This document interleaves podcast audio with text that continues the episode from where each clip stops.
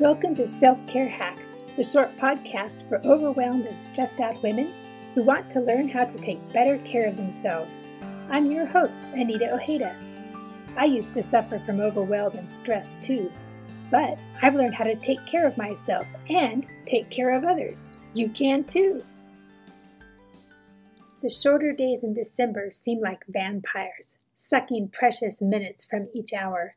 I rush around trying to get things done at a breakneck pace, checking to do items off my list faster than Santa checks his gift list for good boys and girls. Meanwhile, little chores and tasks seem so laborious. Who wants to file the growing stack of papers on one's desk when the weak winter sun beckons? The tepid warmth will last only minutes before the thermometer drops below freezing once again. Each morning I struggle to hop out of bed when my alarm chimes. Normally, I have no problems popping out of bed at four in the morning, but not in December. Snoozing does no good. Instead of falling back asleep while my alarm patiently counts down nine minutes, who came up with how long one should snooze anyway? My mind races through all I must accomplish. My recriminating thoughts have fistfights with each other, and when the bell goes off, no one wins. I forget that every day of the year has 24 hours and no one says I must accomplish a full day's complement of work in the meager nine hours and fifty eight minutes of sunlight allotted to me. How did I ever cope when I lived further north and had an hour less of sunshine? What do people in Alaska do? Christmas programs, gift buying, work parties, decorations, real trees or fake, family, friends, the delicate negotiations of who will spend which hours of the holidays with whom and where, cookie exchange, shrinking bank accounts and expanding waistlines, expectations, and always, always the need for light. The need for light. It takes me years to decorate each new house we move into. How will I decorate for a single season before it ends? How does Martha Stewart do it? How does a gal preserve her peace in the season of hustle and bustle and high expectations? Self care. That's how. I'm not talking about a massage or a visit to a spa either. Who has time for that during the holiday season anyway?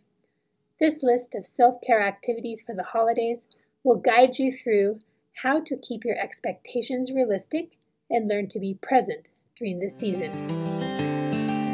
Hack number one ask Who's the boss? Forget the decorating divas and the music mavens.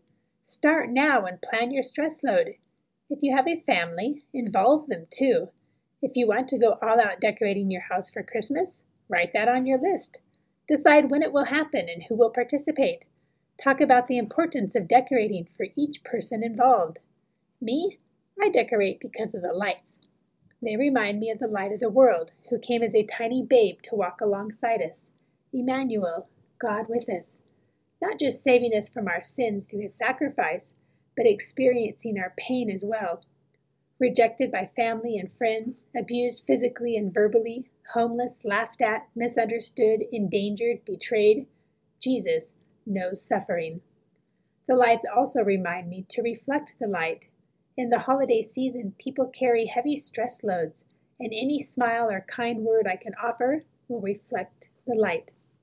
During these dark days of December, I cling to the light. I put candles in my windows and wrap sparkling lights around the barren trees outside. Each night I make a date with the light. When the alarm chimes, I slip out of bed straight onto my knees and thank God for the light. I pad to the kitchen and brew myself a decaf skinny latte with a dash of cayenne pepper and then head to my prayer chair. This month I'm copying a passage about the light from Scripture in my journal each morning.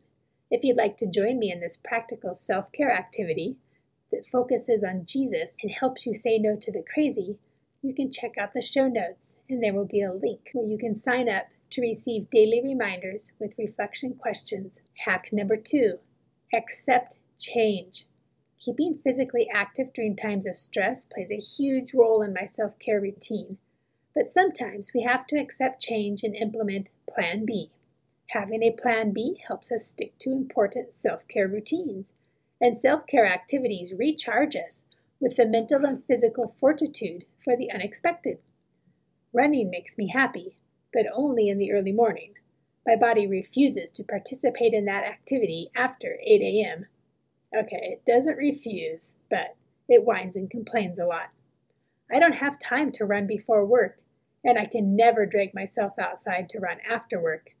Several years ago, I broke down and purchased a treadmill so I can run inside during the cold, dark months. I don't love treadmill running, but at least I have a plan. When we travel, I have an exercise app, Beachbody on Demand, that I use to plan out my aerobic activities. My favorite workout at the moment takes just 20 minutes and has a great combo of aerobic and strength building exercises. Take the time to create an exercise plan for the next five weeks. Write it in your planner or set alarms on your phone. Imagine yourself doing aerobics in the early morning in Aunt Bertha's living room. Do whatever it takes to keep up your physical self care. The endorphins exercise produces will keep your spirits up during the holiday season. Hack number three Adjust your expectations and acknowledge the need for help. I've learned that adjusting my expectations helps too. I will never have a Norman Rockwell or Martha Stewart Christmas. My dinner presentation will never grace the pages of a magazine. No one will ever remember how beautifully decorated our home looked. But I can still have a memorable holiday season by learning to work with others. Think about your love languages and possible pitfalls during the holiday seasons. Acts of service tops my love language list, so I build up unhealthy expectations about how my family will help out. Of course, I never communicate my needs to them, so I end up feeling frustrated when everyone gathers around the television to watch football. I've learned to study my family members' love languages too, and make a point of expressing my love for them in their languages. Even better, I've learned to just ask for specific help. Two years ago, our youngest daughter got married on January 3. I did the catering, the dress design, and the photography for her wedding. When my oldest sister showed up and offered to help out on the wedding day, I handed her boxes of decorations for the reception and told her to work her magic. I had no idea my sister possessed decorating magic, but the reception room did look magical in a few short hours. Without my sister, her sister in law, my parents, and four helpful students, we never could have pulled off a beautiful wedding. In fact, I'm starting to doubt whether or not Martha Stewart does all the designing and decorating herself. She probably has a team. We all need a team. Hack number four attune to others. The holiday season will most likely bring uncomfortable social situations. I can go to a holiday party and sit peacefully in the corner, slightly bored, the entire night.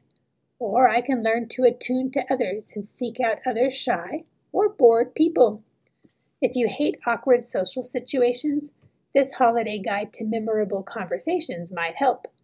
First off, you'll have more fun if you get people talking. You don't have to memorize a ton of conversation starters or anecdotes either. Vanessa Van Edwards has great ideas for creating big talk, sparks, and bypassing the boring chit chat in her book, Captivate The Science of Succeeding with People. I'll leave a link to the book in the show notes. Her group tested seven conversation starters, and the top four all involve asking unique questions. The sparks make the conversation memorable for both the questioner and the recipient. Try these conversation sparks from Van Edwards at the next holiday gathering. Spark 1. What was the highlight of your day? Spark 2. What personal passion project are you working on now? Spark 3. Have anything exciting coming up in your life? Spark 4. What's your story? Don't just hit and run with your questions either.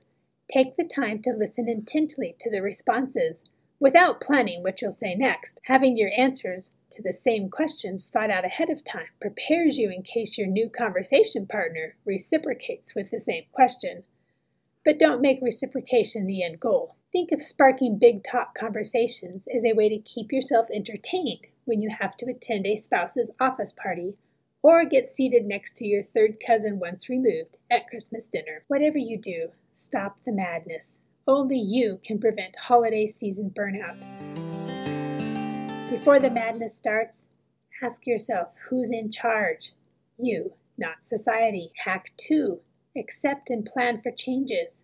Keep on, or start, exercising in order to regulate your emotions and keep the endorphins flowing. Hack 3 Adjust your expectations. Hack 4 Acknowledge that you can't do everything on your own. And hack 5 Attune yourself to others during awkward social situations by memorizing four easy conversation sparks. By partaking in these self care activities, you'll ensure that you give yourself the gift you really need this holiday season balance and calm. Come back next week when I share hacks for avoiding consumerism at Christmas. Take care of yourselves, my friends. You are worth it. You can find me at selfcarehacks.net or check out the show notes for links to my social media accounts. If you enjoyed this podcast, take the time to tell a friend. Together we can build each other up and teach each other how to take better care of ourselves. I'll see you here next Tuesday with more self care hacks to help you overcome the overwhelm.